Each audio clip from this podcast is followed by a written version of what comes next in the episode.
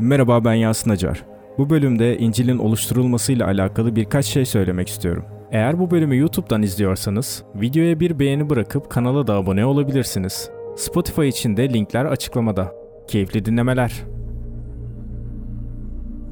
İncil'in İsa'ya indiriliş sırası, düzeni de kesin değildir.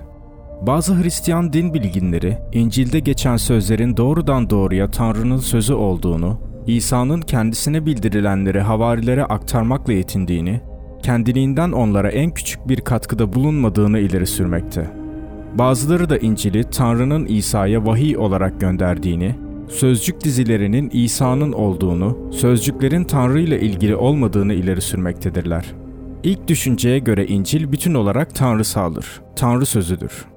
İkinci düşünceye göre ise esin ya da ilham Tanrı'nındır öz Tanrı'nın Sözcükler dizisi İsa'nındır. İkinci düşünceye göre ise genel düşünce Tanrı'nındır, İsa aracılığıyla da yeryüzüne gelmiştir.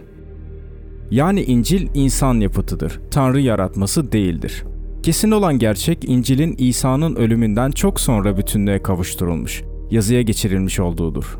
Birinci yüzyılın birinci yarısından başlayarak düzenlenen İncil, tek kitap olmadığı gibi tek elden çıkmış bir yazış biçimine göre düzenlenmiş de değildir.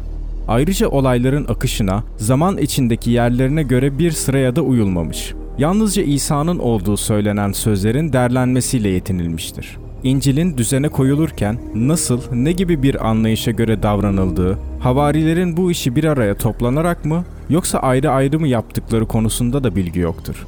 Yahudiler kendi peygamberleri dışında başka bir peygamber ve Tevrat dışında başka bir kitap tanımadıkları için İncil ile ilgili belgeleri de toplamamışlardır.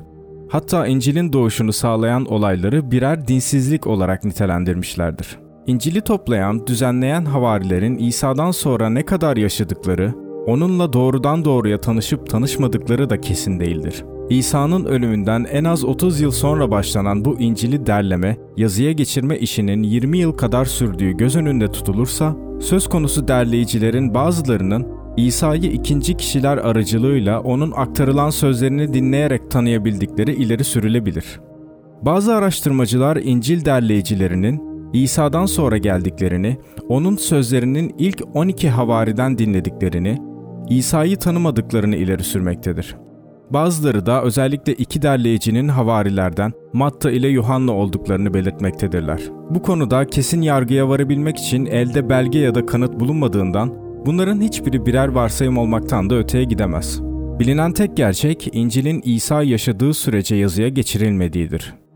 Kilise tarafından kabul edilen dört İncil, Hristiyanlığın kutsal kitabının ikinci bölümü olan Yeni Ahit'in ilk dört kitabını oluşturur. Matta, Markos, Luka ve Yuhanna'ya mal edilen bu İncil'ler arasında belirli bir düzen, birbirini bütünleme gibi bir durum da söz konusu değildir. Yeni Ahit'in geleneksel sıralamasından ikinci sırada yer almasına karşın, Markos'a göre İncil'in gerçekte en eski İncil olduğu düşünülmektedir. Matta'ya, Markus'a ve Luka'ya göre İncil'ler satır satır karşılaştırıldığında aralarında gerek biçim, gerek içerik açısından da büyük benzerlikler olduğu gözlenebilir.